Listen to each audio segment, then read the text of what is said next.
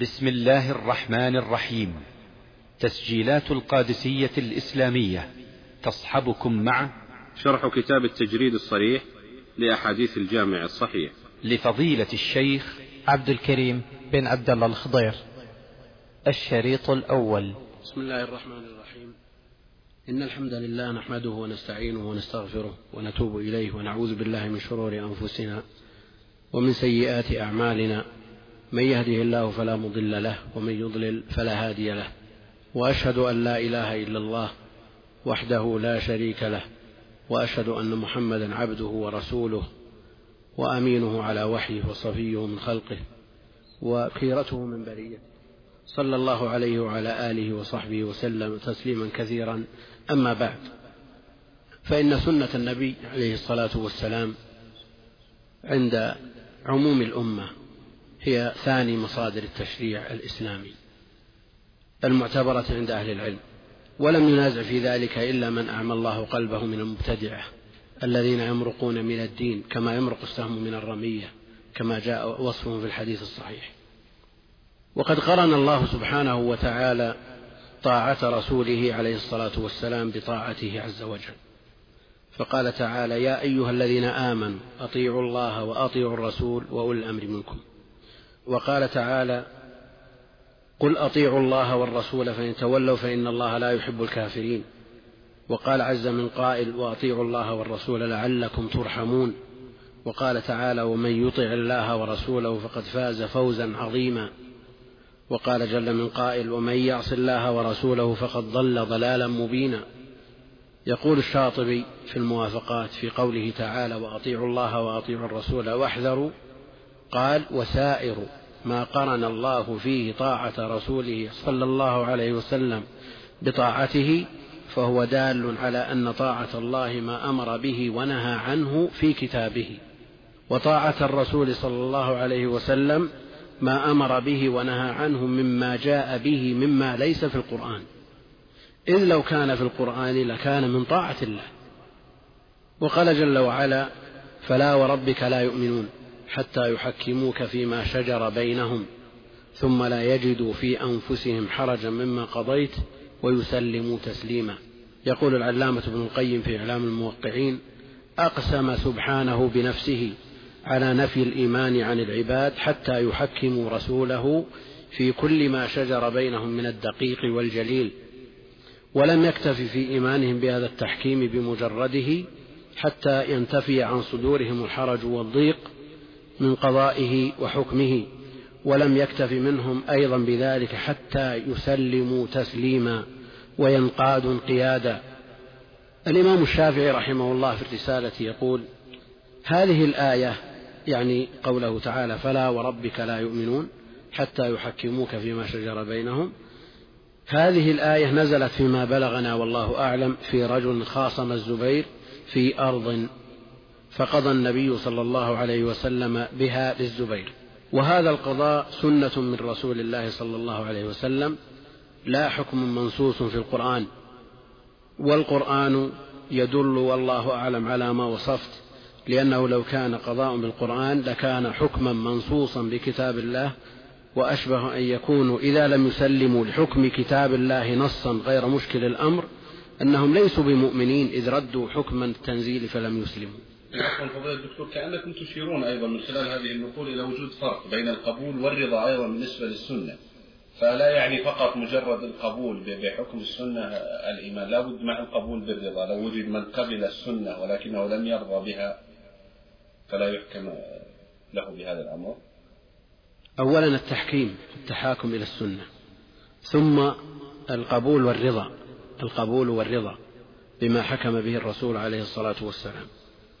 ثم بعد ذلك التسليم والانقياد لما حكم به عليه الصلاة والسلام. لكن قد يقول قائل أن الإنسان قد يجد في نفسه شيء من الحكم إذا كان ضد مصالحه كما يوجد من كثير من من يحكم عليهم عند القضاة إذا كان الحكم ليس في صالحهم فإنهم يجدوا في أنفسهم ولا بد. المقصود أن لا يتحدث بما في نفسه ولا يحمله هذا على أن يقدح في الحكم الشرعي. أما وجود ذلك في نفسه فهذا أمر جبلي كل إنسان يود أن يكون الحكم لصالحه. ومن ذلكم ما يثار كثيرا من قضايا تعدد الزوجات مثلا. كثير من النسوة تعرف أن هذا شرع الله وهذا حكم الله. لكن لا ترضى أن تكون زوجة ثانية أو ثالثة وهي التي تقدر مصلحتها. لكن لا بد من الرضا والانقياد لحكم الله وحكم رسوله. نعلم أن هذا شرع. هذا شرع من الله سبحانه وتعالى. فلا بد من الرضا به. سواء كان في كتابه أو جاء على لسان رسوله عليه الصلاة والسلام لا فرق. فضيلة الدكتور في قولكم في المقدمة بأنها هي المصدر الثاني مصادر التشريع. هذا الترتيب فقط من من أهل العلم بحيث جعلوا مصدر أول مصدر ثاني مصدر ثالث؟ نعم باعتبار أن المتكلم في كتاب الله سبحانه وتعالى هو الله عز وجل. فالقرآن يختلف عن السنة من وجوه منها أنه متعبد بتلاوته متعبد بتلاوته. والسنة وإن كان يجب تحكيمها ويجب الإيمان بها ويجب العمل بمقتضاها إلا أنه لا يتعبد بتلاوتها لكن حجيتها كحجة. حجيتها مثل القرآن تماما. لكن التقسيم إنما مراد الفقهاء بالتقسيم لذات التقسيم. لذات التقسيم باعتبار القائل باعتبار القائل. وإلا فالسنة وحي كما جاء عن الله عز وجل وما ينطق عن الهوى إن هو إلا وحي يوحى يقوله في حق نبيه عليه الصلاة والسلام. ثبت عنه عليه الصلاة والسلام أنه قال عليكم بسنتي وقال عليه الصلاة والسلام لا أولفين أحدكم متكئا على أريكته يأتيه الأمر من أمري مما أمرت به أو نهيت عنه فيقول لا أدري ما وجدنا في كتاب الله اتبعناه رواه أبو داود والترمذي وابن ماجه من حديث أبي رافع. وجاء عنه عليه الصلاة والسلام أنه قال ألا إني أوتيت القرآن ومثله معه؟ ألا يوشك رجل شبعان على أريكته يقول عليكم بهذا القرآن فما وجدتم فيه من حلال فأحلوه وما وجدتم فيه من حرام فحرموه وإنما حرم رسول الله كما حرم الله. ألا لا يحل لكم الحمار الأهلي ولا كل ذي ناب من السباع ولا لقطة معاهد إلا أن يستغني عنها صاحبها. الحديث مخرج في السنن سنن أبي داود والترمذي والحاكم. عن المقدام بن معدي كرب. على كل حال السنة بالنسبة للاحتجاج مثل القرآن سواء بسواء. لا تختلف عنه. فما ثبت في السنة يجب العمل به سواء قلنا أنه مثل القرآن في القطعية في الثبوت أو دونه. نعم. اخترتم كتاب التجريد الصريح في أحاديث الجامع الصحيح. ما ما المراد بالجامع الصحيح هنا؟ الجامع الصحيح المراد به ما اشتهر عند الناس واستفاض لديهم من صحيح البخاري. الذي سماه مؤلفه الجامع الصحيح المختصر من أمور رسول الله صلى الله عليه وسلم وسننه وأيامه. لعلكم تتحدثون إذا عن البخاري وعن صحيحه ما دام ما دام هذا الكتاب باختصار. البخاري رحمه الله تعالى هو أمير المؤمنين في الحديث أبو عبد الله محمد بن إسماعيل ابن إبراهيم بن بردزبة البخاري. ولد رحمه الله تعالى سنة أربع وتسعين ومائة ببخارى. ومات أبوه وهو صغير فكفلته أمه وأحسنت تربيته. وقد ظهر نبوغه من صغره وهو في الكتاب فرزقه الله سبحانه وتعالى قلبا واعيا وحافظة قوية وذهنا حادا. ووفق لحفظ الحديث فأخذ منه بحظ كبير ولما يبلغ العاشرة من عمره. ثم صار يختلف إلى علماء عصره وأئمة بلده فأخذ الحديث والعلم عنهم وصار يراجعهم في بعض ما سمع منهم. وقد بلغ عدد شيوخه فيما روي عنه ثمانين وألف نفس. ليس فيهم إلا صاحب حديث. وقد بلغت محفوظاته رحمه الله أنه يحفظ من الحديث الصحيح مئة ألف ويحفظ مئتي ألف حديث غير صحيح. يحفظ هذا الكم الهائل من السنة. فرحمه الله تعالى رحمة واسعة. وقد أثنى عليه جمع من الحفاظ من أقرانه. فقد قال أبو حاتم الرازي لم تخرج خراسان قط أحفظ منه ولا قدم إلى العراق أعلم منه. وكذلك أثنى عليه الدارمي عبد الله بن عبد الرحمن فقال رأيت علماء الحرمين والحجاز والشام والعراق فما رأيت فيهم أجمع من محمد بن إسماعيل. وروى الحاكم بسنده أن مسلما الإمام صاحب الصحيح جاء إلى البخاري فقبله بين عينيه وقال دعني حتى أقبل رجليك يا أستاذ الأستاذين وسيد المحدثين وطبيب الحديث في علله. وأما ثناء من جاء بعده فيكفي في ذلك قول الحافظ بن حجر رحمه الله تعالى في مقدمة الفتح يقول لو فتحت باب ثناء الأئمة عليه ممن تأخر عن عصره لفني القرطاس ونفدت الأنفاس فذلك بحر لا ساحل له. وعلى كل حال ترجمة الإمام البخاري مدونة مسطرة مفردة ومع غيره من الأئمة صنفت في ترجمة المصنفات التي منها المجلد ومنها المجلدان ومنها ما يبلغ المئات من الصفحات في ثنايا الكتب. وألف عن كتابه الصحيح العشرات من المؤلفات والرسائل العلمية كل يتناوله من جهة. ولا يزال الصحيح بحاجة إلى خدمة وإن كان مشروحا من أكثر من ثمانين شرح فيما عده صاحب كشف الظنون. والشروح أضعاف هذا العدد الذي ذكره مما لم يطلع عليه ومن تأخر عنده. الإمام البخاري له مصنفات غير الجامع الصحيح تواريخ الثلاثة الكبير والأوسط والصغير له التفسير الكبير وله الأدب المفرد وله القراءة خلف الإمام ورفع اليدين وله غيرها من الكتب. توفي رحمه الله ليلة عيد الفطر سنة ست وخمسين ومائتين عن اثنتين وستين عاما بقرية يقال لها خرتنك على فرسخين من سمرقند. كانوا يتكلمون العربية فضيلة الدكتور في بخارى قبل أن يتعلمها. هو أه، نعلم أن الأعاجم لما دخلوا في الإسلام عنوا بلغة الإسلام بلغة القرآن فتعلموها وأتقنوها وضبطوها وحفظوها. حتى برز أكثرهم وصنف وصنف فيها بل أكثر المؤلفين والمصنفين في علوم العربية بفروعها العشرة منهم. ويكفينا من ذلك سيبويه صاحب الكتاب. ليس بعربي. وهو أشهر كتاب في العربية على الإطلاق. على كل حال معرفة العاجم للعربية أمر مستفيض وظاهر ومعروف ومؤلفاتهم كثيرة جدا تغني عن الإفاضة في هذا الموضوع. صحيح الإمام أبي عبد الله محمد بن إسماعيل البخاري أول كتاب صنف في الصحيح المجرد من غيره.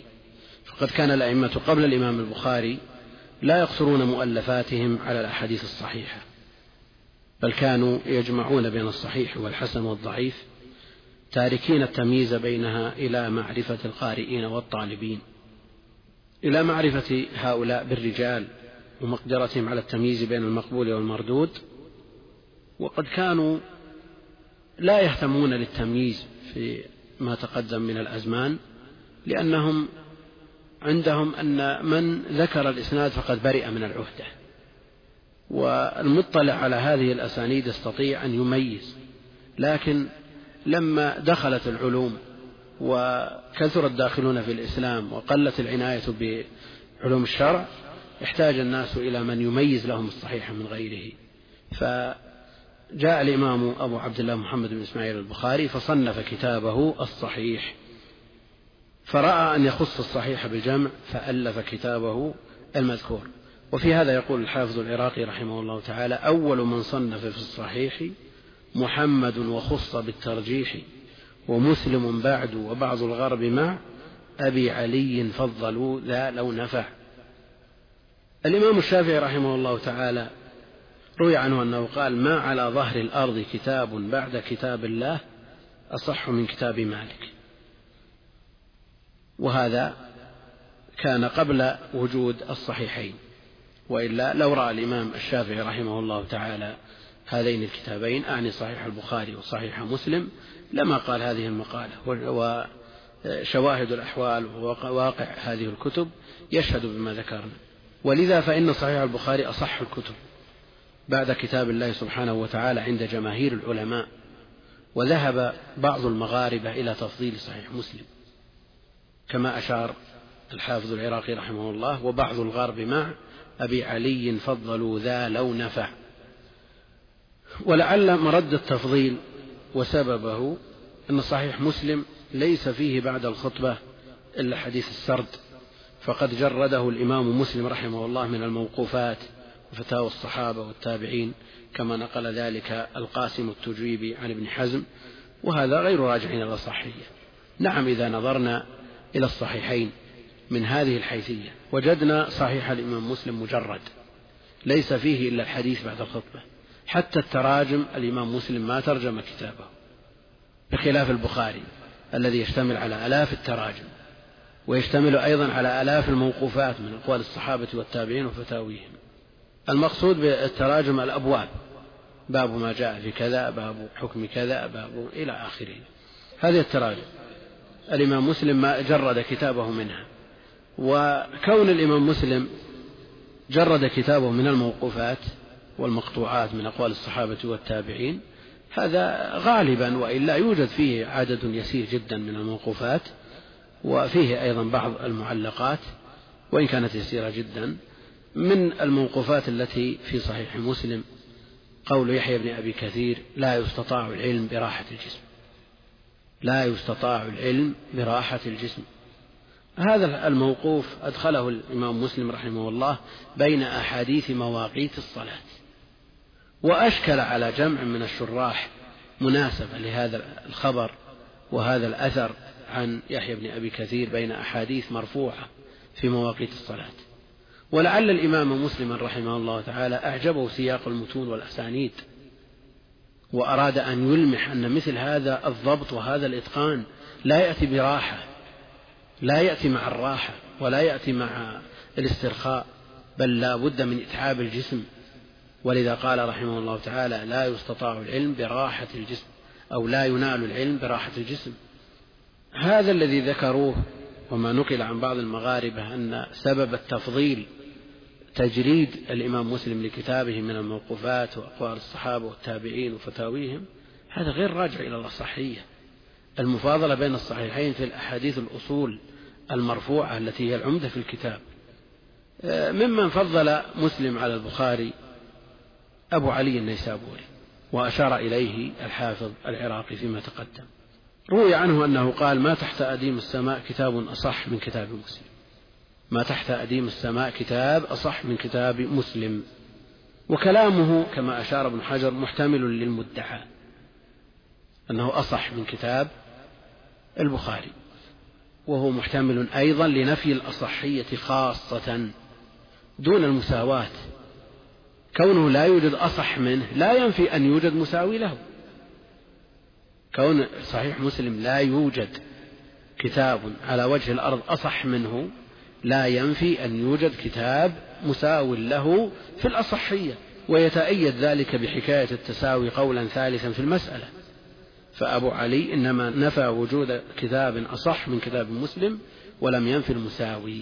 هذا ما قرره ابن حجر وتبعه عليه الحافظ السخاوي.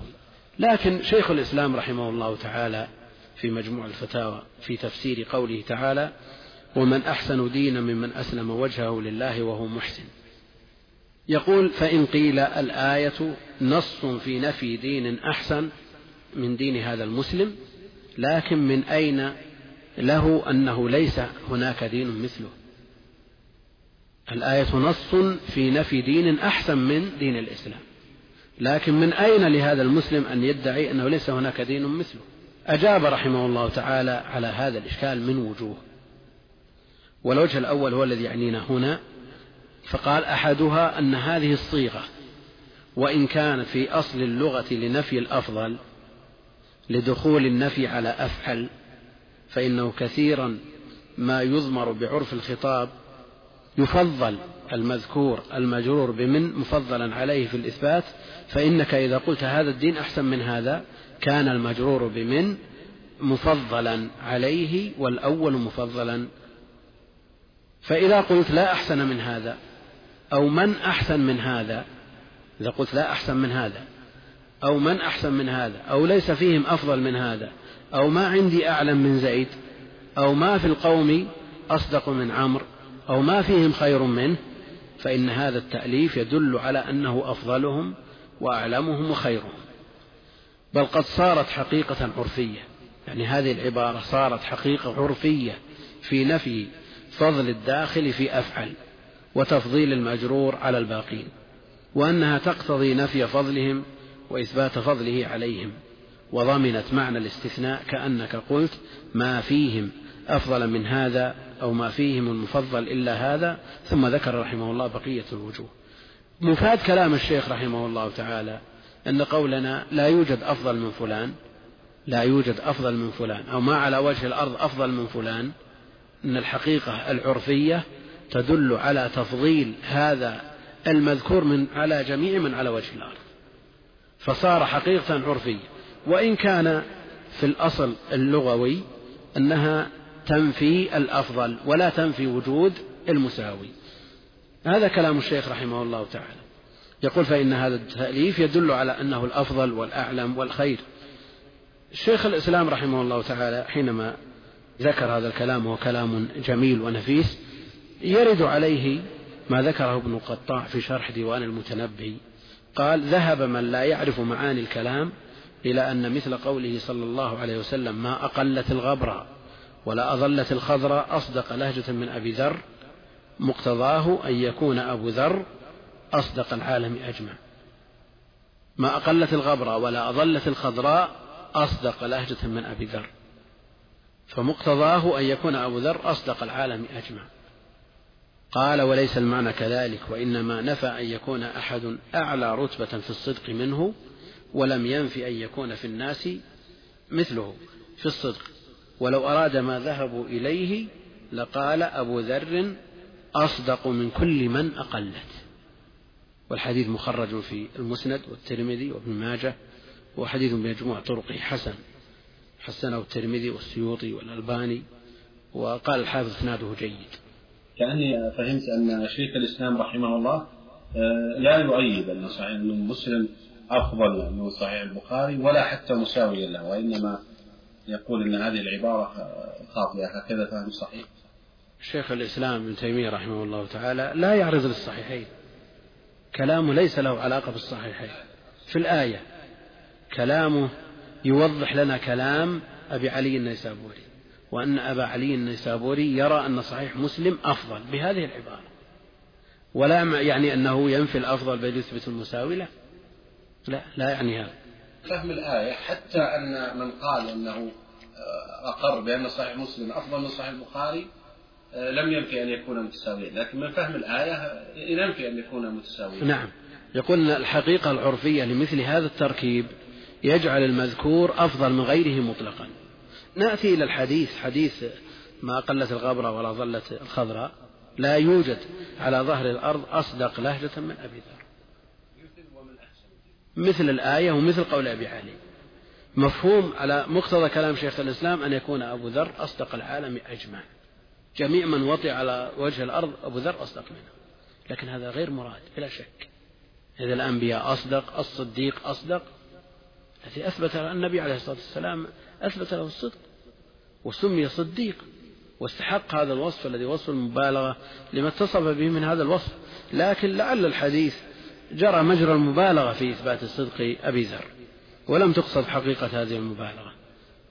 بالنسبة لعناية الأمة بالصحيح الذي هو أصح الكتب بعد كتاب الله سبحانه وتعالى فلم يحظى كتاب من كتب الحديث بعناية الأمة مثل ما حظي بذلك هذا الكتاب للإمام البخاري رحمه الله تعالى. فقد عني به علماء الأمة شرحا له واستنباطا وبيانا لمشكله وإعرابه وكلاما على رجاله وتعاليقه. وقد تكاثرت شروحه حتى قال صاحب كشف الظنون إنها تنيف على ثمانين شرحا. وذلك عدا ما ألف بعده ودون ما لم يقف عليه من الشروح الكاملة والناقصة. من أهم شروح الجامع الصحيح شرح الخطابي المسمى أعلام الحديث وشرح ابن بطال شرح الكرماني الكواكب الدراري وشرح الحافظ بن رجب اسمه فتح الباري وفتح الباري للحافظ ابن حجر وعمدة القاري للعيني وإرشاد الساري للقسطلاني وكلها مطبوعة. وهناك الشروح الكثيرة المخطوطة وهناك أيضا شروح المعاصرين مثل فيض الباري محمد أنور الكشميري هناك لامع الدراري وغيرها من الشروح التي تفوق الحصر القديمة مكتملة الدكتور. هذا الذي ذكرناه كله مكتمل سواء بالرجب إلى الجنائز سوى شرح بالرجب. وهو كتاب نفيس نفس المسمى. نعم اسمه فتح الباري وكتاب ابن حجر اسمه فتح الباري. وقد اطلع عليه ابن حجر ونقل منه في موضعين في آه، الفتح ونص عليه. نص على أنه قال ابن رجب في شرح البخاري. والنفيس منه ما تذكر تقول فتح الباري لابن رجب. ابن رجب شرح النفيس لو لو كان كاملا لما عدل به غيره. لكن الكتاب ناقص والأمر يومئذ لله وفتح الباري لابن حجر أيضا كتاب لا يستغني عنه طالب علم وإرشاد الساري للقسطلاني لا يستغني عنه من أراد ضبط ألفاظ الصحيح في متونه وأسانيده. ألحظ عفوا الدكتور هذه يعني على الجانب ناخذه عن لطيفة أنكم دائما تقولون القسطلاني في دروسكم. هو اسمه هكذا؟ نعم القسطلاني القسطلاني نعم. نعم كل الناس ينطقون القسطلاني. لا لا بالتشديد بشديد اللام نعم. أيضا الكتاب آه، كما شرح اختصر. اختصره جمع من أهل العلم لتقريبه على الطالبين بحذف الأسانيد والمكررات. فمن هذه المختصرات مختصر الشيخ الإمام جمال الدين أبي العباس أحمد بن عمر القرطبي المتوفى سنة ست وخمسين وستمائة مختصر آه، صحيح البخاري. له أيضا مختصر صحيح مسلم وهذا مطبوع ومشهور متداول وشرحه بنفسه. أبو العباس القرطبي شيخ صاحب التفسير أبو عبد الله. من المختصرات مختصر الشيخ أبي محمد عبد الله بن سعد بن أبي جمرة الأندلسي المتوفى سنة خمس وتسعين وستمائة وهو نحو ثلاثمائة حديث. قد شرحه مختصره في كتاب سماه بهجة النفوس وتحليها بمعرفة ما لها وما عليها. والشرح نفيس يعتمد عليه كثير من الشراح كابن حجر وغيره لكنه لا يسلم من ملحوظات ليس هذا محل بسطها لكن يستفاد منها على كل حال. من المختصرات مختصر الشيخ بدر الدين حسن بن عمر بن حبيب الحلبي المتوفى سنة تسع وسبعين وسبعمائة واسمه إرشاد السامع والقاري المنتقى من صحيح البخاري. من المختصرات مختصر الزبيدي الذي نحن بصدد شرحه وسيأتي الكلام عنه إن شاء الله تعالى. هناك موضوع السؤال عنه كثير آه، فضيلة الدكتور. هذا يتبين حقيقة في التراجم للإمام البخاري؟ طريقة الإمام البخاري في التراجم أثبتت أن عند البخاري فقه عجيب آه، كما ينص على ذلك كثير من الشراح. فإذا جاء يترجم أو يتحدث عن ترجمة الإمام البخاري قال وهذا من فقه الإمام البخاري. الحديث عن فقه البخاري. الإمام البخاري رحمه الله تعالى كغيره من الأئمة المجتهدين ممن جمع بين الحديث والاستنباط مثل مالك والشافعي وأحمد وإسحاق وغيرهم ولا يختلف معهم في المصادر بل الجميع عمدتهم في الاستنباط الكتاب والسنة والإجماع والقياس عند الحاجة إليه إلا أنه يختلف عنهم من حيث طريقة تدوين الأحكام فلم ينهج نهجهم في فرز الأحكام عن أصولها ولكنه يترجم بها للحديث. ولذا قال جمع من الحفاظ فقه البخاري في تراجمه فقه البخاري في تراجمه. وسوف أولي هذا الجانب عناية تليق بمقام هذا الإمام أثناء شرح الكتاب.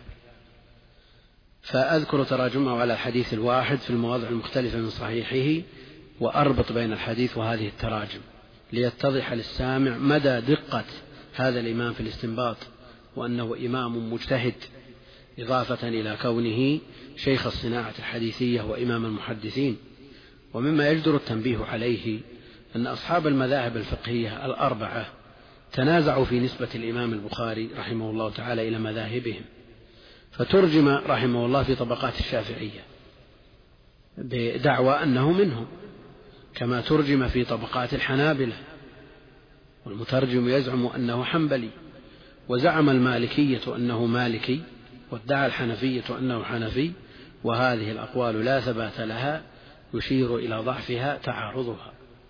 ولا شك أن الإمام البخاري رحمه الله تعالى إمام مجتهد من سبر كتابه وطريقته في استنباط الأحكام من الأحاديث وقارن أقواله بأقوال الأئمة المجتهدين وجد أنه يخالفهم فتجده مرة يوافق الإمام أبا حنيفة ومرة يوافق الإمام مالك ومرة يوافق الشافعي ومرة يوافق آه، الإمام أحمد وإسحاق وهكذا. المقصود أنه مجتهد مطلق وليس له مذهب يتبعه رحمه الله تعالى. والإمام البخاري رحمه الله تعالى عنده دقة متناهية في الاستنباط. وهذا هو الذي حير كثيرا من الشراح وجعل بعضهم يحكم عليه بأنه لم يحرر كتابه ولم يبيض كتابه بل جعله مسودات تحتاج إلى تبييض. هذا كلام ليس بصحيح. منشأه عدم فهم مراد البخاري. فله ملاحظ دقيقة جدا خفيت على كثير من الشراح فجعل بعضهم أحيانا يقول ليس بين الحديث وبين الترجمة رابط. بعضهم يقول هذا الحديث يتبع الترجمة السابقة وبعضهم يقول إلى غير ذلك من الأقوال. حتى جرأ بعضهم قال أن إيراد هذا الحديث تحت هذه الترجمة مجرد تعجرف. ونحن نولي بإذن الله تعالى هذه التراجم خلال آه، شرح الكتاب فيما سيأتي إن شاء الله تعالى عناية تليق بمقام الكتاب إن شاء الله تعالى. سبب اختيار الكتاب أنه مختصر من أصح الكتب وأولى منه الأصل صحيح الإمام البخاري لكن باعتبار أن من السامعين جمع كبير ممن لا يحتمل سماع كثرة الأسانيد حدثنا فلان قال حدثنا فلان من عامة الناس ممن يريدون النتيجة والفائدة بسرعة. آثرنا اختيار هذا المختصر. وإلا فالأصل أن الحديث يكون عن الكتاب الأصل اللي هو البخاري. هذا المختصر اسمه التجريد الصريح لأحاديث الجامع الصحيح. اختصره الزبيدي من صحيح الإمام البخاري بأقل من ربع حجمه. حذف الأحاديث المكررة والأسانيد فقال في مقدمته اعلم أن كتاب الجامع الصحيح للإمام الكبير أبي عبد الله البخاري من أعظم الكتب المصنفة في الإسلام وأكثرها فوائد إلا أن الأحاديث المتكررة فيه متفرقة في الأبواب فإذا أراد الإنسان أن ينظر الحديث في أي باب لا يكاد يهتدي إليه إلا بعد جهد وطول فتش. ومقصود البخاري رحمه الله تعالى بذلك كثرة طرق الحديث وشهرته. ومقصودنا هنا أخذ أصل الحديث لكونه قد علم أن جميع ما فيه صحيح. يقول النووي في مقدمة شرح صحيح مسلم وأما البخاري فإنه يذكر الوجوه المختلفة في أبواب متفرقة متباعدة وكثير منها يذكره في غير بابه الذي يسبق إليه الفهم أنه أولى به فيصعب على الطالب جمع طرقه وحصول الثقة بجميع ما ذكره من طرق الحديث. قال وقد رأيت جماعة من الحفاظ المتأخرين غلطوا في مثل هذا فنفوا رواية البخاري أحاديث هي موجودة في صحيحه في غير مظانها السابقة إلى الفهم. نعم الإمام البخاري رحمه الله تعالى أحيانا يغرب في الاستنباط ويبعد وإذا أراد الباحث قبل وجود هذه الفهارس وقبل وجود هذه الآلات التي يسرت على الناس أن يبحث عن حديث ما فإنه يشق عليه أن يقف عليه. لأنه يقدر أنه في الباب الفلاني والإمام البخاري لحظ في الحديث ملحظا آخر وجعله في باب بعيد كل البعد عن هذا الباب أو عن جميع الكتاب الكتاب الذي يدخل ضمن هذا الباب. فمثلا حديث ضباعة بنت الزبير لما أرادت الحج وقالت أريد الحج وأجدني شاكية فقال لها النبي عليه الصلاة والسلام حجي واشترطي. موضوع الحديث عند عموم الناس وعند عموم المتعلمين موضوعه الاشتراط في الحج. فالباحث حينما يريد أن يقف على هذا الحديث في الصحيح لا يمكن أن يتعدى كتاب الحج. فإذا بحث في كتاب الحج من أوله إلى آخره لن يجد هذا الحديث. حتى قال جمع من أهل العلم أن البخاري لم يخرج هذا الحديث. لكن الإمام البخاري أبعد في الاستنباط. فخرج الحديث في كتاب النكاح في كتاب النكاح ولحظ فيه أن ضباعة تحت المقداد وكانت ضباعة تحت المقداد. طيب إذا كانت تحت المقداد المقداد مولى وهي قرشية هاشمية ابنة عم الرسول عليه الصلاة والسلام فلاحظ عدم الكفاءة أو عدم اشتراط الكفاءة في النسب. وترجم على الحديث بقوله رحمه الله تعالى باب الأكفاء في الدين. نعم قد يقول قائل الأولى أن يذكر البخاري الحديث في كتاب الحج ويكرره مرة ثانية في كتاب النكاح لأن أولى ما يوضع فيه مثل هذا الحديث كتاب الحج. فإذا بحثنا في كتاب الحج وفي الفوات وفي الإحصار وغيره ما وجدنا شيء. لكن لدقة الإمام رحمه الله تعالى في الاستنباط جعله في كتاب النكاح الذي يخفى استنباط هذا الحكم من هذا الحديث على كثير من المتعلمين بالنسبة لكتاب النكاح. لكن كتاب الحج الحديث مشهور ومستفيض يعرفه الخاص والعام. قد لا تكون الحاجة إليه ماسة لإراده في كتاب الحج مثل إراده في كتاب النكاح من وجهة نظر الإمام البخاري. وإن كان قد ينازع في هذا رحمه الله تعالى. فالإمام البخاري كما عرفنا يكرر الأحاديث مرات وأحيانا يكرر الحديث في عشرة مواضع في عشرين موضعا. فلو أنه كرر هذا الحديث في الحج وفي النكاح لكان أولى. الإمام البخاري عرفنا أن من طريقته أنه يكرر الأحاديث. فأحيانا يقطع الحديث ويذكره في عشرين موضعا. لكن لم يكن من عادته أن يكرر الحديث بدون فائدة. فلا يذكر الحديث بلفظه بسنده ومتنه من غير فرق إلا نادرا.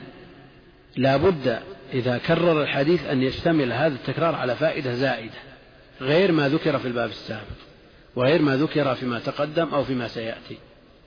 كرر أحاديث يسيرة نحو العشرين في مواضع من كتابه دون تغيير لألفاظها وأسانيدها بل جاءت بلفظها في متونها وأسانيدها وهذا قليل جدا بالنسبة لحجم الكتاب. يقول المختصر لما كان الأمر كذلك أحببت أن أجرد أحاديثه من غير تكرار وجعلتها محذوفة الأسانيد ليقرب انتوال الحديث من غير تعب ليقرب انتوال الحديث من غير تعب. ثم ذكر المختصر منهجه أنه إذا أتى الحديث المتكرر يقول أثبته في أول مرة يثبت الحديث في أول موضع من مواضعه. البخاري قد يذكر الحديث في عشرين موضع يذكره المختصر في الموضع الأول. يقول وإن كان في الموضع الثاني زيادة فيها فائدة ذكرتها وإلا فلا. يقول وقد يأتي حديث مختصر ويأتي بعد في رواية أخرى أبسط وفيه زيادة على الأول فأكتب الثاني وأترك الأول لزيادة الفائدة. ولا أذكر من الأحاديث إلا ما كان مسندا متصلا. وأما ما كان مقطوعا أو معلقا فلا أتعرض له. وكذلك ما كان من أخبار الصحابة. فمن بعدهم ممن ليس له تعلق بالحديث مما ليس له تعلق بالحديث ولا فيه ذكر النبي صلى الله عليه وسلم فلا أذكر. يعني أن المختصر حذف الأسانيد وحذف المكررات وحذف المعلقات وحذف الموقوفات على الصحابة والمقطوعات من أقوال من بعدهم واقتصر على الأصول المرفوعة. ولا شك أن صنيعه هذا يقرب الكتاب على الطالبين لكنه يبقى أن الكتاب الأصل هو الأصل وأن ما حذفه فيه فائدة كبيرة وأن فقه الإمام البخاري أحيانا لا يتبين إلا بذكر ما يذكر رحمه الله بعد الترجمة من الأقوال الموقوفة من أقوال الصحابة والتابعين فقد يرجح بها أحيانا يأتي الترجمة على سبيل التردد فلا يعرف مذهبه والعلماء ذكروا استقراء أن طريقة الإمام البخاري ومنهجه أنه إذا أيد الترجمة التي لم يجزم فيها بقول صحابي أو تابعي فإن قوله يكون هو اختيار الإمام رحمه الله تعالى.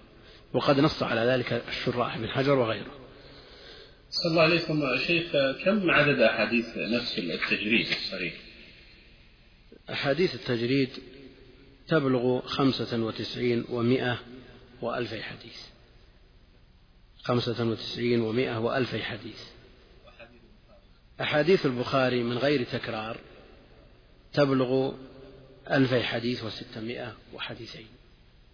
فرق نعم أكثر من أربعمائة حديث. كيف حصل هذا؟ مع أنه مجرد ذكر إزالة المكرر هل, هل هذا يعني يحسب فيه الموقوفات والمعلقات وغيره؟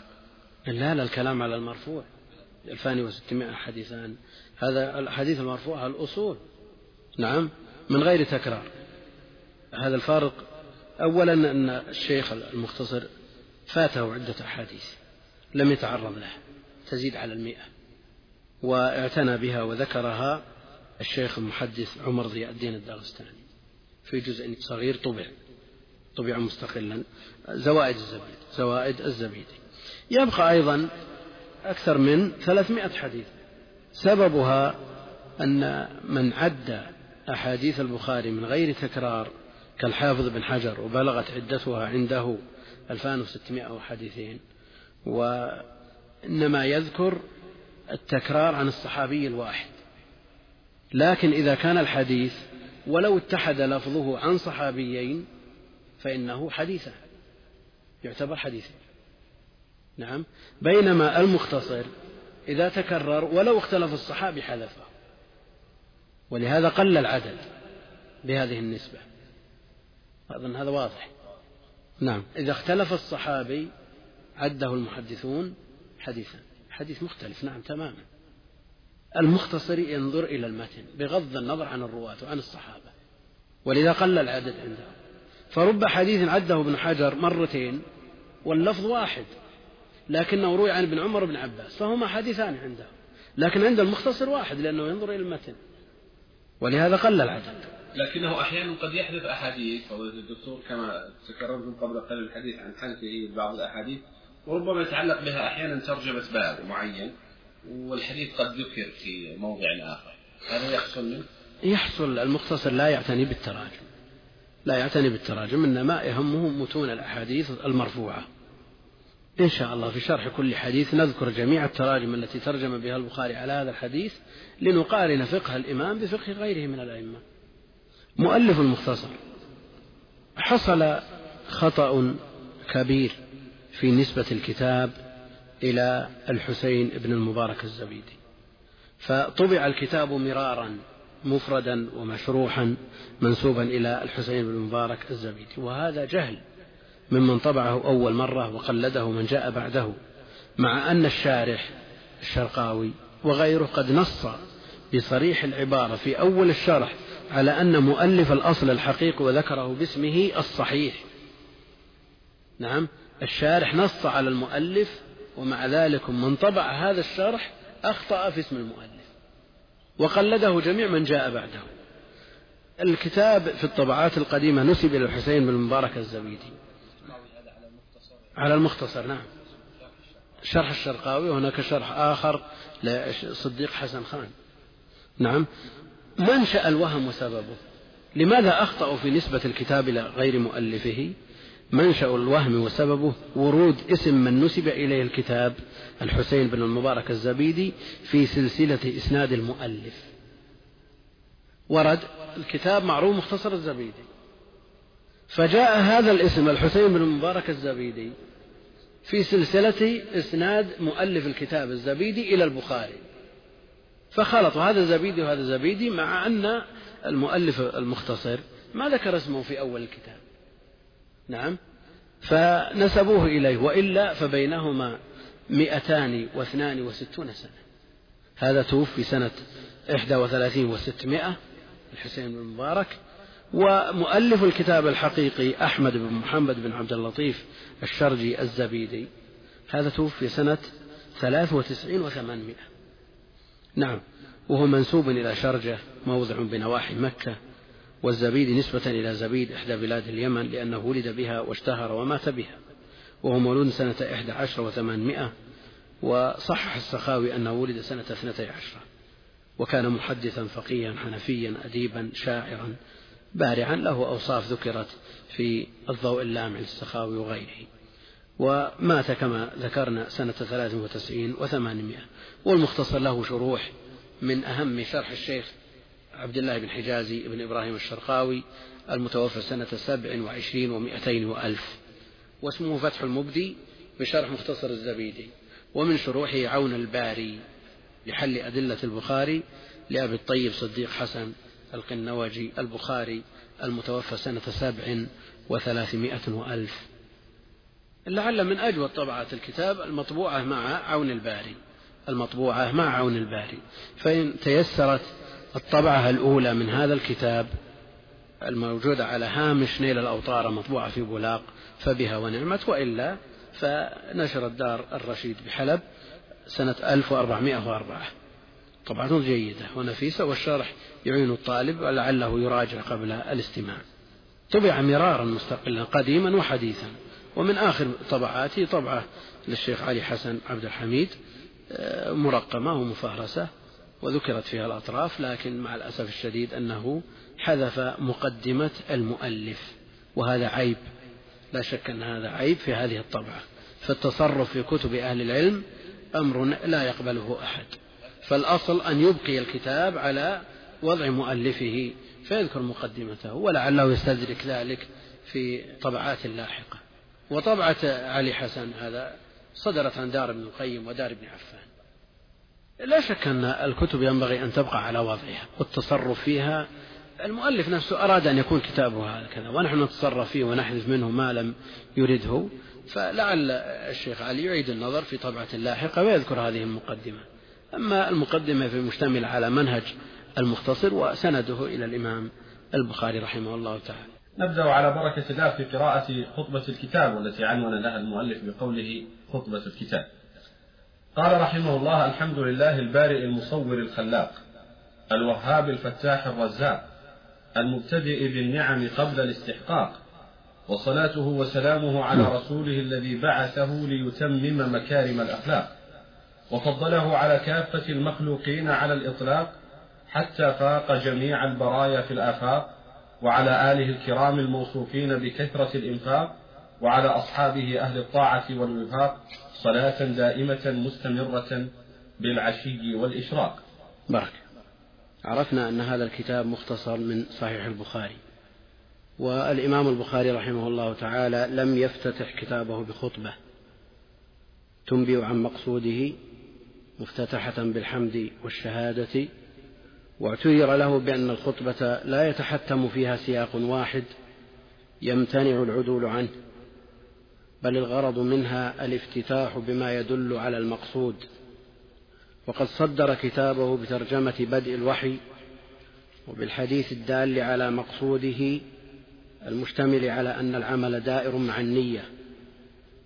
وأما الحديث المشهور كل أمر ذي بال لا يبدأ فيه بحمد الله فهو أقطع.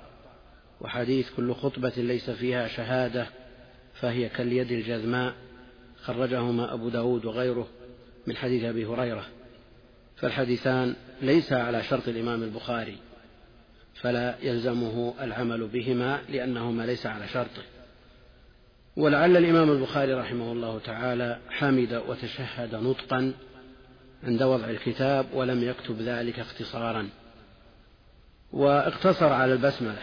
ويؤيد ذلك وقوع كتب رسول الله صلى الله عليه وسلم إلى الملوك كتبه في القضايا مفتتحة بالتسمية دون حمدلة وغيرها كما في حديث أبي سفيان في قصه هرقل وستأتي إن شاء الله تعالى. وهذا يشعر بأن الحمد والشهادة إنما يحتاج إليهما في الخطب دون الرسائل فكأن المصنف لما لم يفتتح كتابه بخطبة أجراه مجرى الرسائل إلى أهل العلم والاقتصار على البسملة طريقة متبعة وجادة مسلوكة عند شيوخ الإمام البخاري وشيوخ شيوخه وأهل عصره كمالك وعبد الرزاق وأحمد وأبي داود وغيرهم رحمهم الله تعالى.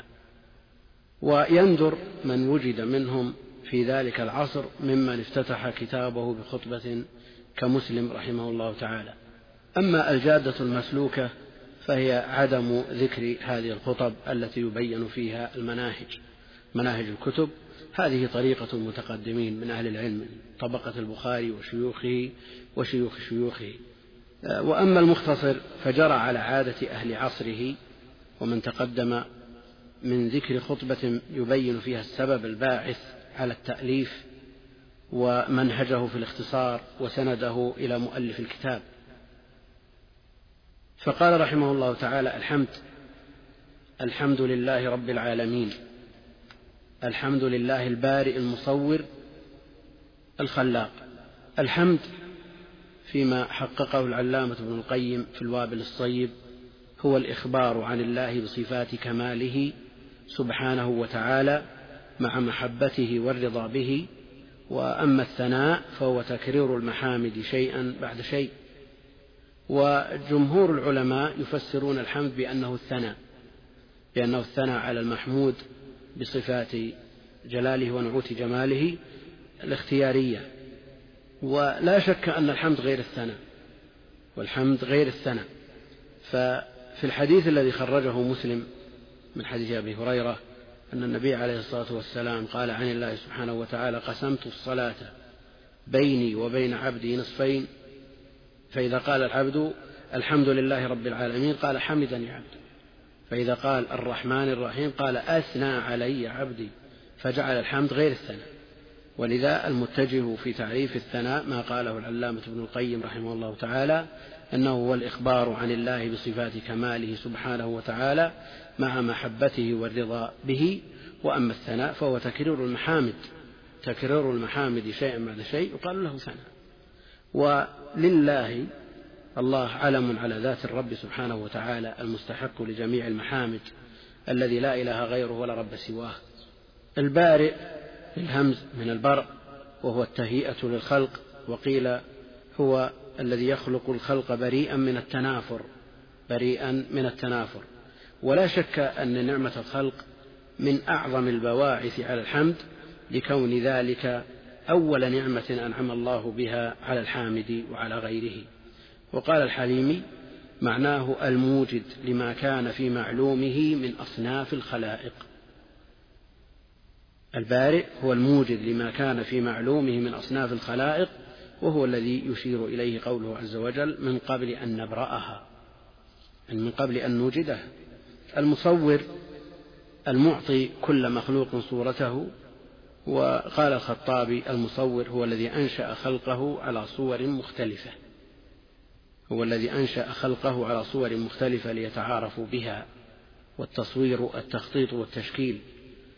الخلاق الخلق إيجاد الممكن وإبرازه من العدم إلى الوجود أي أن الله سبحانه وتعالى هو موجد الكائنات. الخلاق صيغة مبالغة من الخالق وكل من الخلاق والخالق من أسماء الله سبحانه وتعالى. الوهاب المتفضل بالعطايا المنعم بها لا عن استحقاق عليه. الفتاح الذي يفتح أبواب الرزق والرحمة لعباده ويفتح قلوبهم وعيون بصائرهم ليبصروا الحق. الرزاق المنعم على عباده بإيصال حاجتهم من الرزق. وقال الخطابي هو المتكفل بالرزق القائم على كل نفس بما يقيمها من قوتها. وكل ما وصل منه إليه من مباح وغيره فهو رزق الله. وعلى هذا فالكسب المحرم رزق عند أهل السنة وإن أخرجه المعتزلة من كون من مسمى الرزق. على معنى أن الله سبحانه وتعالى قد جعله قوتا ومعاشا بغض النظر عن وسيلة الحصول إليه. المبتدئ بالنعم قبل الاستحقاق يقول الخطابي من كرم الله سبحانه وتعالى أنه يبتدئ بالنعمة من غير استحقاق لمن أسديت إليه والمراد بالنعم ما يشمل النعم الدنيوية والأخروية. بعد أن أثنى على الله سبحانه وتعالى وحمده بما يليق بجلاله وعظمته ثنى بالصلاة على نبيه عليه الصلاة والسلام فأردف الحمدلة بالصلاة على رسوله فقال وصلاته وسلامه على رسوله الذي بعثه ليتمم مكارم الأخلاق. فعل ذلك رحمه الله لكون الرسول عليه الصلاة والسلام الواسطة في وصول جميع الكمالات العلمية والعملية إلينا من الله عز شأنه الذي بعثه الله سبحانه ليتمم ما جاءت به الرسل قبله من مكارم الأخلاق والشيم وفضله على جميع الخلق الذين وجدوا في الآفاق والآفاق جمع أفق وهو الناحية من الأرض والسماء والأحاديث الواردة في فضله عليه الصلاة والسلام على جميع الخلق أكثر من أن تحصى فهو سيد ولد آدم وأول شافع مشفع وخاتم الأنبياء وأكرم المرسلين وعلى آله أهل بيته وهم مؤمنو بني هاشم وبني المطلب أو أتباعه على دينه كما قاله جمع من أهل العلم الموصوفين بكثرة الإنفاق أي إنفاق الخيرات المعنوية والحسية وبذلها على أهل الآفاق وعلى أصحابه أهل الطاعة والوفاق الشامل حيث أطاعوا الله وأطاعوا الرسول صلى الله عليه وسلم وأنفقوا في سبيل الله نفائس الأموال بل أنفقوا وبذلوا المهج فضلا عن ما يملك من الأموال. صلاة دائمة مستمرة بالعشي والإشراق. أردف الصلاة على النبي صلى الله عليه وسلم بالصلاة على الآل والأصحاب لكونهم الواسطة بيننا وبينه في نقل دينه ولما لهم من مواقف جليلة في نصر دينه. والصلاة في الأصل الدعاء وهي من الله الرحمة. وروى البخاري في كتاب التفسير من صحيحه في باب قول الله عز وجل إن الله وملائكته يصلون على النبي تعليقا مجزوما به عن أبي العالية قال صلاة الله ثناؤه عليه عند الملائكة وصلاة الملائكة الدعاء. وروى عن ابن عباس أنه قال يصلون يبركون وفي جامع الترمذي باب ما جاء في فضل الصلاة على النبي عليه الصلاة والسلام من أبواب الصلاة. روي عن سفيان الثوري وغير واحد من أهل العلم قالوا صلاة الرب الرحمة وصلاة الملائكة الاستغفار.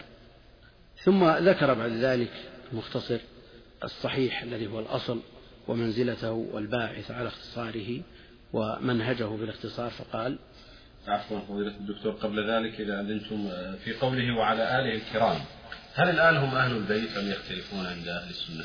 الآل في الأصل هم الأهل ولذا صغر الآل على أهيل نعم فالآل هم أهل البيت عند جمع من أهل العلم ومن أهل العلم من يقول أن آله عليه الصلاة والسلام من تبعه على دينه فهو من آله. كما يقال آل إبراهيم آل فرعون آل كذا كلهم أتباعه ولا يخص أهل بيته. قال رحمه الله أما بعد فاعلم أن كتاب الجامع الصحيح للإمام الكبير الأوحد مقدم أصحاب الحديث أبي عبد الله محمد بن إسماعيل بن إبراهيم البخاري رحمه الله من أعظم الكتب المصنفة في الإسلام. وأكثرها فوائد إلا أن الأحاديث المتكررة فيه متفرقة في الأبواب. وإذا أراد الإنسان أن ينظر الحديث في أي باب لا يكاد يهتدي إليه إلا بعد جهد وطول فتش ومقصود البخاري رحمه الله بذلك كثرة طرق الحديث وشهرته. ومقصودنا هنا أخذ أصل الحديث لكونه قد علم أن جميع ما فيه صحيح. قال الإمام النووي في مقدمة كتابه شرح مسلم وأما البخاري فإنه يذكر الوجوه المختلفة في أبواب متفرقة متباعدة وكثير منها يذكره في غير بابه الذي يسبق إليه الفهم أنه أولى به فيصعب على الطالب جمع طرقه وحصول الثقة بجميع ما ذكره من طرق الحديث. قال وقد رأيت جماعة من الحفاظ المتأخرين غلطوا في مثل هذا فنفوا رواية البخاري أحاديث هي موجودة في صحيحه في غير مضانها السابقة إلى الفهم. انتهى ما ذكره النووي رحمه الله. فلما كان كذلك أحببت أن أجرد أحاديثه من غير تكرار وجعلتها محذوفة الأسانيد ليقرب انتوال الحديث من غير تعب. وإذا أتى الحديث المتكرر أثبته في أول مرة.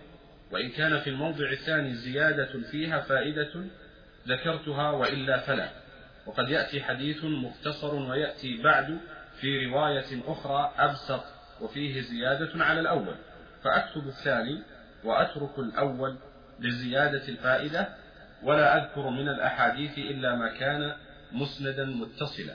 وأما ما كان مقطوعا أو معلقا فلا أتعرض له. وكذلك ما كان من أخبار الصحابة فمن بعدهم مما ليس له تعلق بالحديث ولا فيه ذكر النبي صلى الله عليه وسلم فلا أذكره كحكاية مشي أبي بكر وعمر رضي الله عنهما إلى سقيفة بني ساعدة وما كان فيه من المقاولة بينهم وكقصة مقتل عمر رضي الله عنه ووصيته لولده في أن يستأذن عائشة ليدفن مع صاحبيه. وكلامه في أمر الشورى وبيعة عثمان رضي الله عنه ووصية الزبير لولده في قضاء دينه وما أشبه ذلك.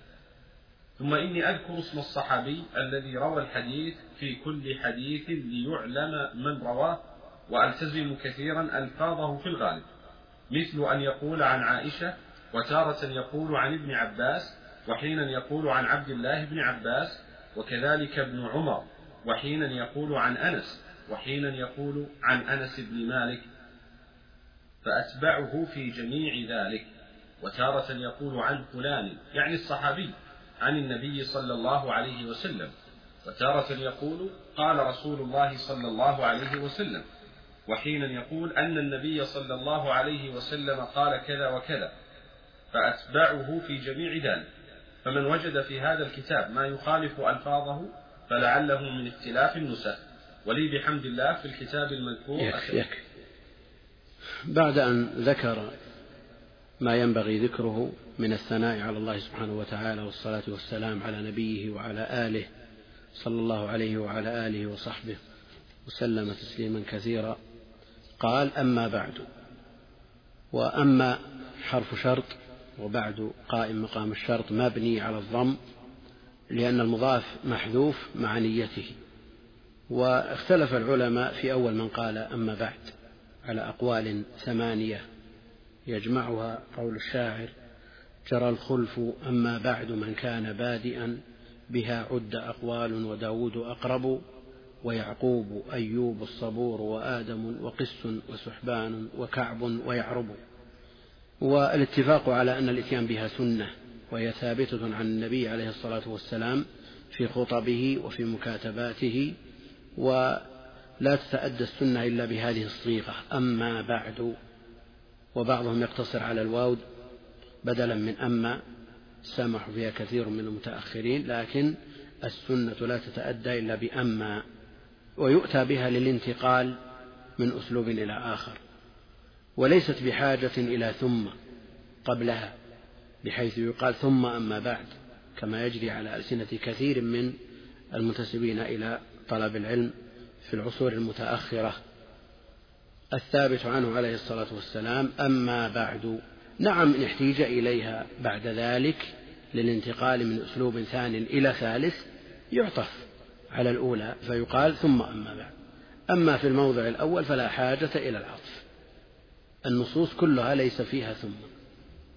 نعم أشار محقق تفسير الطبري أن في بعض نسخ التفسير ثم أما بعد. لكن المعروف من أسلوبه عليه الصلاة والسلام صحابته الكرام ومن جاء بعدهم كلهم جروا على هذه الصيغة أما بعد. وجوابها ما دخلت عليه الفاء فاعلم أن كتاب الجامع الصحيح للإمام الكبير الأوحد مقدم أصحاب الحديث أبي عبد الله محمد بن إسماعيل بن إبراهيم البخاري رحمه الله تقدمت ترجمته في حلقة سابقة من أعظم الكتب المصنفة في الإسلام وأكثرها فوائد. لا شك أن من أدام النظر في هذا الكتاب رأى العجب العجاب من الفوائد المتنية والإسنادية الحديثية والفقهية وغيرها من الفوائد. إلا أن الأحاديث المتكررة هذا يذكر المبرر للاختصار. المبرر لاختصاره الكتاب وجود التكرار. ووجود الأسانيد مع أن الكتاب صحيح فيرى أن المتأخرين ليسوا بحاجة إلى تكرار وليسوا بحاجة إلى سماع الأسانيد مع ثبوت المتون. نظرا لضعف الهمم وكثرة من يمل من سماع الأسانيد. إلا أن الأحاديث المتكررة فيه متفرقة في الأبواب وإذا أراد الإنسان أن ينظر الحديث في أي باب لا يكاد يهتدي إليه إلا بعد جهد وطول فتش. ومقصود البخاري رحمه الله تعالى بذلك كثرة طرق الحديث وشهرته ومقصودنا هنا أخذ أصل الحديث لكونه قد علم أن جميع ما فيه صحيح. يعني فلا داعي لذكر هذا التكرار الذي يستفاد منه تقوية الحديث بكثرة الطرق وبلوغه إلى حد الشهرة وما أشبه ذلك. مع أنهم لا حاجة بهم إلى ذكر الإسناد ما دامت المتون ثابتة. لكن الكتاب الأصلي لا يستغني عنه طالب علم. لا يستغني عنه طالب علم. وكون بعض المثقفين ممن لا علاقة له بالعلم الشرعي يحتاج إلى من يختصر له ويقتصر على المتون دون الأسانيد هذه وجهة نظر صحيحة لا بأس بها. لكن المتخصص في العلوم الشرعية لا بد له من معرفة الأسانيد ولا بد له من إدامة النظر في هذه الأسانيد وإن كانت صحيحة ثابتة ورجالها كلهم ثقات. يقول الإمام النووي في مقدمة كتابه شرح مسلم وأما البخاري فإنه يذكر الوجوه المختلفة في أبواب متفرقة متباعدة.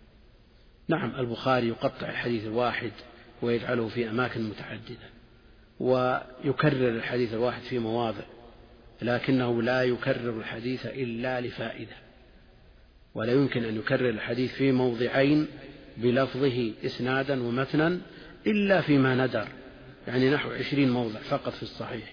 وأما ما عدا ذلك فكل المكررات لا بد أن وأن يوجد فيها الاختلاف سواء كان في المتن أو في صيغ الأداء أو في الإسناد.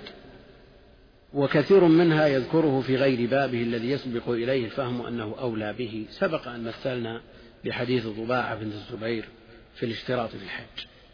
الباب الذي يسبق الفهم إليه باب الفوات والإحصار في الحج. لكنه رحمه الله جعله في كتاب النكاح باب الأكفاء في النكاح ومغزاه بعيد جدا. لا ينتبه إليه كثير من المتعلمين لأن الحديث اشتمل على قول الراوي وكانت تحت المقداد وهي قرشية هاشمية ابنة عم رسول الله صلى الله عليه وسلم ومع ذلك هي تحت المقداد وهو مولى. فيصعب على الطالب جمع طرقه وحصول الثقة بجميع ما ذكره من طرق الحديث. قال يعني النووي وقد رأيت جماعة من الحفاظ المتأخرين غلطوا في مثل هذا. فنفوا رواية البخاري أحاديث هي موجودة في صحيحه في غير مظانها السابقة إلى الفهم. انتهى ما ذكره النووي. كلام صحيح وجد من بعض. العلماء من نفى رواية البخاري لأحاديث هي موجودة فيه.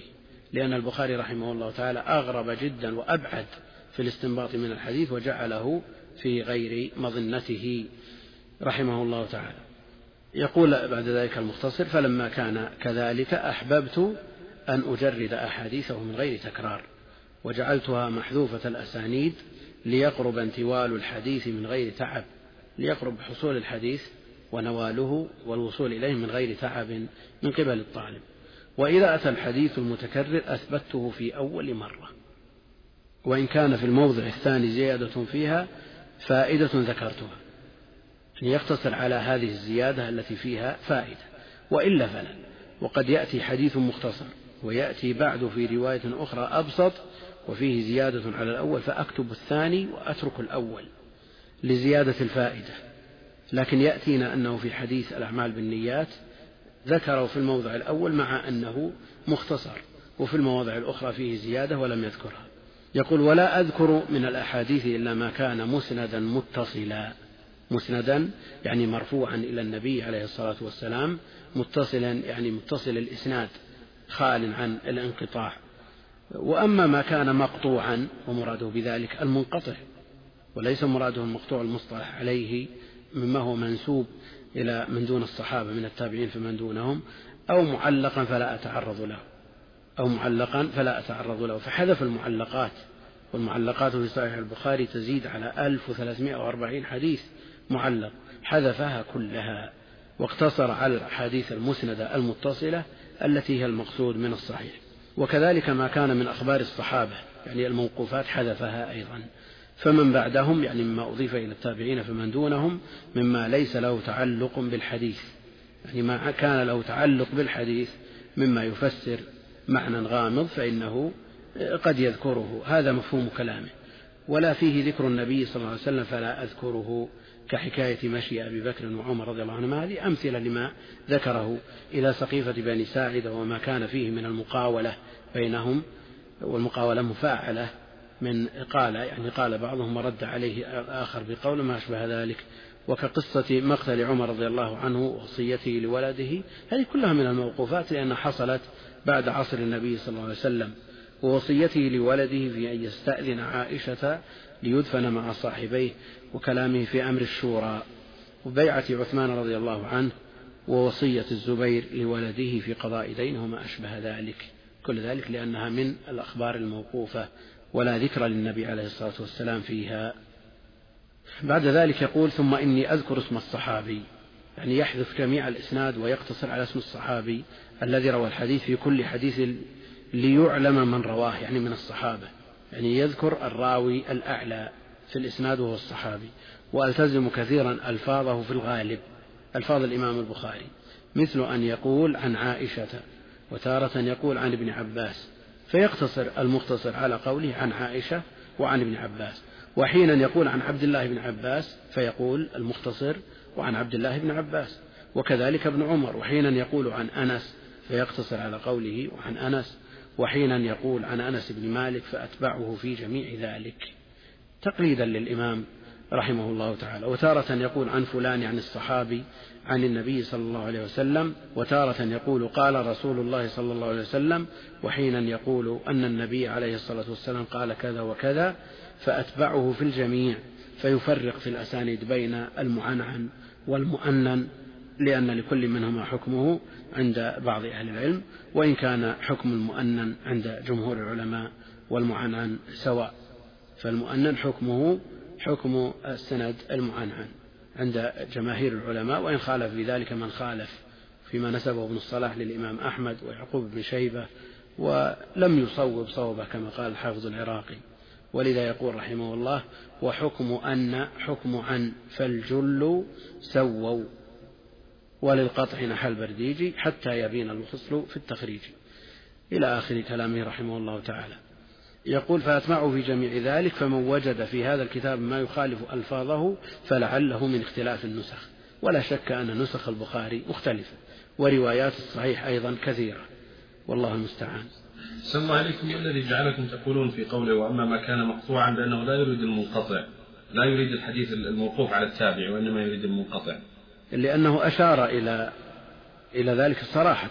يقول وكذلك ما كان عطف عليه قوله وكذلك ما كان من إخبار الصحابة فمن بعدهم. هذا هو المقطوع. من بعدهم هو المقطوع. فلا يريد بقوله مقطوعا المقطوع الذي هو مضاف إلى التابع فمن دونه لكن هو يريد المنقطع. وأطلق بعضهم كالشافعي وغيره على المقطوع المنقطع المقطوع والعكس. وجد هذا في تعبيرهم. الشيخ حفظه الله ذكرتم كلام العلماء في اعتذار الإمام البخاري رحمه الله تعالى بعدم إرادة خطبة لكتابه الصحيح وذكرتم آه، أن حديثي الباب ليس على شرط الإمام البخاري رحمه الله فهل يعني هذا عدم ثبوت هذين الحديثين عنده أم يعني غير ذلك؟ الاعتذار عن الإمام البخاري في عدم إيراده خطبة للكتاب وعدم احتجاجه بحديث كل أمر ذي بال لا يبدأ فيه بحمد الله فهو أقطع. وحديث كل خطبة ليس فيها شهادة فهي كاليد الجزماء نعم الحديثان ليس على شرطه. وشرطه هنا أوسع من أن يكون شرطا للتخريج في كتابه وبين أن يكون شرطا للعمل بالحديث وقبوله. فالحديثان ليس على شرطه لا من حيث الاحتجاج ولا من حيث القبول ولا من حيث الإيراد في الكتاب. فالحديثان حديث كل أمر ذي بال محكوم عليه بجميع طرقه وألفاظه بالضعف عند جمع من أهل العلم ممن هم أشد تساهلا من الإمام البخاري فضلا عنه. وإن حسن النووي وبعض أهل العلم لفظ الحمد فقط كل أمر ذي بال لا يبدأ فيه بحمد الله فهو أقطع حسنه النووي وبعض العلماء. لكن الأكثر على عدم ثبوت هذا الحديث بجميع طرقه وألفاظه وممن ضعفه جملة وتفصيلا الألباني وغيره وإن خرجه ابن حبان في صحيحه لأنه معروف بالتساهل. أحسن الله إليكم. قال الإمام زين الدين أحمد بن عبد اللطيف الزبيدي في مقدمته فيما قرأناه فيما مضى نستكمل فيقول ولي بحمد الله في الكتاب المذكور أسانيد كثيرة متصلة بالمصنف عن مشايخ عدة فمن ذلك روايتي له عن شيخي العلامة نفيس الدين أبي الربيع سليمان ابن إبراهيم العلوي رحمه الله تعالى قراءة مني عليه لبعضه وسماعا لأكثره وإجازة في الباقي بمدينة تعز سنة ثلاث وعشرين وثمانمائة. اجتمع في هذه الرواية عن هذا الشيخ القراءة على الشيخ التي يسميها أهل العلم العرض والرواية بها جائزة اتفاقا وسماعا لأكثره إن كان من الشيخ فهو أعلى درجات وطرق التحمل الذي هو السماع من لفظ الشيخ وإن كان سماعا لأكثره بقراءة غيره على الشيخ فهو عرض أيضا وإجازة في الباقي. فاجتمع في هذه الرواية ثلاثة من أنواع طرق التحمل. السماع والقراءة التي العرض والإجازة. نعم. قال أخبرنا به والدي وشيخنا الإمام الكبير شرف المحدثين موسى بن موسى ابن علي الدمشقي المشهور بالغزولي قراءة مني عليه لجميعه. قال أخبرنا به الشيخ المسند المعمر أبو العباس أحمد بن أبي طالب الحجار إجازة للأول وسماعا للثاني. ومنها روايتي له عن الشيخ الصالح الإمام ولي الله تعالى أبي الفتح. هذه طريق أخرى يروي بها صحيح الإمام البخاري بعد أن ذكر الطريق الأول ذكر الطريق الثاني ثم قال ومنها روايتي له عن الشيخ الصالح إلى آخره. نعم. قال ومنها روايتي له عن الشيخ الصالح الإمام ولي الله تعالى أبي الفتح محمد بن الإمام زين الدين أبي بكر بن الحسين المدني العثماني. سماعا عليه لأكثره وإجازة لجميعه. والشيخ الإمام خاتمة الحفاظ شمس الدين أبي الخير محمد بن محمد بن محمد الجزري الدمشقي والقاضي العلامة الحافظ تقي الدين محمد بن أحمد الفاسي الشريف الحسني المكي قاضي المالكية بمكة المشرفة إجازة معينة منهم لجميعه رحمهم الله تعالى. المقصود بها الإذن بالرواية. الإذن بالرواية والإجازة المعينة هي المراد بها تعيين الكتاب المجاز تعيين الكتاب المجاز وتعيين أيضا الطالب المجاز تعيين الطالب وتعيين الكتاب المجاز به. فيقول المجيز أجزت أو أذنت لفلان ابن فلان أن يروي عني كتاب كذا صحيح البخاري مثلا. بخلاف الإجازة العامة التي ليس فيها تعيين لا للطالب ولا للكتاب. والإجازة الرواية بها سائغة وجائزة عند أهل العلم لا سيما عند تعذر قراءة الكتب على الشيوخ لضيق أوقاتهم وكثرة الطالبين. توسعوا في قبول الرواية بالإجازة لكن التوسع الذي هو في الحقيقة غير مرضي في الإجازة العامة أن يجيز أهل بلده مثلا أو يجيز من قال لا إله إلا الله وأجزت أهل الإقليم الفلاني كل هذا توسع غير مرضي. لكن إذا أجاز شخصا معينا بكتاب معين والمجاز من أهل الرواية اشترط ابن عبد البر أن يكون ماهرا بالصناعة. أقل الأحوال أن يكون له اهتمام وعناية بالعلم الشرعي حينئذ تصح الإجازة وإلا فلا. نعم. قالوا ثلاثتهم أنبأنا به الشيخ الإمام الحافظ شيخ المحدثين أبو إسحاق إبراهيم بن محمد بن الصديق الدمشقي المعروف بابن الرسام. قال أنبأنا به أبو العباس الحجار وأخبرني به عاليا التقى مع السند الأول. قال وأخبرني به عاليا الشيخ الإمام زين الدين أبو بكر ابن الحسين المدني المراغي ولد شيخنا أبي الفتح. والد. النسخة هنا ولد. والد شيخنا أبي الفتح وقاضي القضاة مجد الدين محمد بن يعقوب الشيرازي إجازة عامة قال أخبرنا به أبو العباس الحجار قال التقى مع السندين السابقين. لحظة وأخبرني به عاليا يعني بإسناد عال والإسناد العالي عند أهل العلم. ما قلت فيه الوسائط بين الراوي وبين النبي عليه الصلاة والسلام يعني ما قل عدد رجاله فهو الإسناد العالي وما كثر عدد رجاله فهو الإسناد النازل وأعلى ما في الكتب الستة الثلاثيات وفي البخاري منها اثنان وعشرون حديثا ثلاثيا وأنزل ما في البخاري حديث واحد تساعي وفيه ثماني أيضا وأنزل ما في الكتب الستة حديث عند النساء فيه أحد عشر راويا. هذا حديث نازل جدا يتعلق بسورة الإخلاص وفضلها وعلى كل حال الثلاثيات في الصحيح وهو الذي يهمنا اثنان وعشرون حديثا جلها عن المكي ابن إبراهيم عن يزيد بن أبي عبيد عن سلمة بن الأكوع وهذا أعلى ما في الكتب الستة. إلى البخاري مباشرة. من البخاري إلى النبي عليه الصلاة والسلام ثلاثة رواد لكن لو صاروا أربعة صار أنزل خمسة أنزل إلى التساعي الذي هو أنزل ما في الصحيح. قال أنبأنا به الشيخ الصالح أبو الوقت عبد الأول ابن عيسى ابن شعيب الهروي الصوفي. قال أنبأنا الشيخ الفقيه عبد الرحمن ابن محمد بن المظفر الداودي قال أنبأنا به الإمام أبو محمد عبد الله بن أحمد ابن حمويه السرخسي. مثل هذا الاسم حمويه وسيبويه ونفطويه المختار عند أهل اللغة أنه على هذه الصيغة مختوم بويه. وأهل الحديث يقول حموية سيبوية نفطوية راهوية. وأما أهل اللغة يقول راهويه سيبويه نفطويه حمويه وأهل اللغة هم المرجع إليهم في هذا الباب كما هو معروف.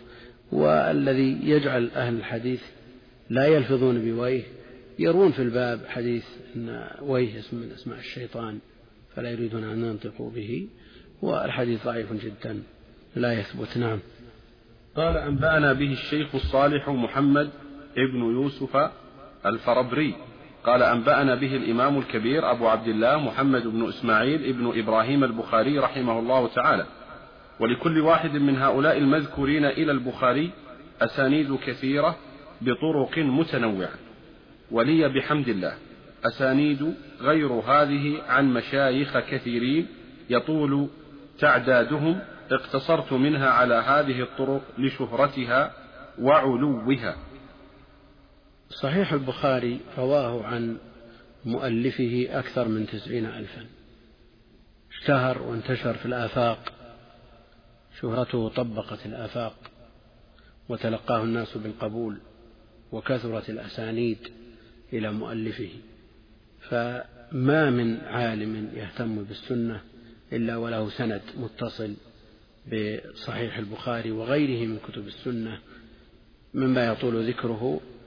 وإن كانت المحافظة على الأسانيد في العصور المتأخرة بعد تدوين السنة واستقرارها في الكتب الفائدة منها العملية قليلة لأنه لا يترتب عليها تصحيح ولا تضعيف. لا يترتب عليها قبول ولا رد وإنما المحافظة عليها من قبيل المحافظة على خصيصة هذه الأمة. الأمة اختصت بالأسانيد شرفا لها ولا يوجد إسناد متصل في أي أمة من الأمم إلى نبيها غير هذه الأمة. زادها الله شرفا وعلوا ورفعة. على كل حال أهل العلم يهتمون بالأسانيد. ويرحلون إلى الأقطار من أجلها وإن كانت فائدتها ما ذكرتم. وبالنسبة لي أنا على وجه الخصوص فأنا أروي صحيح البخاري رحمه الله تعالى وغيره من كتب السنة إجازة عن شيخنا العلامة المحقق حمود بن عبد الله بن حمود التويجري رحمه الله تعالى. رواية أو إجازة عن شيخيه الفاضلين الشيخ عبد الله بن عبد العزيز العنقري والشيخ سليمان بن عبد الرحمن بن حمدان تغمدهم الله برحمته وأسكنهم فسيح جنته. وحقيقة ليس لي من إجازة ولا رواية إلا من طريق الشيخ رحمه الله تعالى. ويكفيني في ذلك أن يكون واسطتي أو الواسطة بيني وبين الرسول عليه الصلاة والسلام مثل هذا الحبر العالم الزاهد الورع والله المستعان. وثبت الشيخ متداول بين الإخوان وبين طلبة العلم باسم إتحاف النبلاء بالرواية عن الأعلام الفضلاء من أراد أن ينظر أسانيده بالتفصيل فليرجع إلى الثبت المذكور ويقع في أكثر من خمسين صفحة ويوجد عند كل من أجازه الشيخ رحمه الله تعالى رحمة واسعة كيف طريقة إجازة الشيخ لكم الشيخ كيف كانت؟ الشيخ رحمه الله نما إلى علمه رحمه الله تعالى أني أرغب في الإجازة منه في الإجازة منه وإن لم أطلب منه مباشرة أن يجيزني فبادرني رحمة الله عليه فأعطاني الثبت وقال تأمله وتصفحه وأقرأه ثم تأتي إلي بعد أسبوع لكي أجيزك به. فلما رجعت إليه حدثني مشافهة بالحديث المسلسل بالأولية الراحمون يرحمهم الرحمن وجرت عادة أهل العلم أنهم يبدأون بهذا الحديث لأنه مسلسل بالأولية.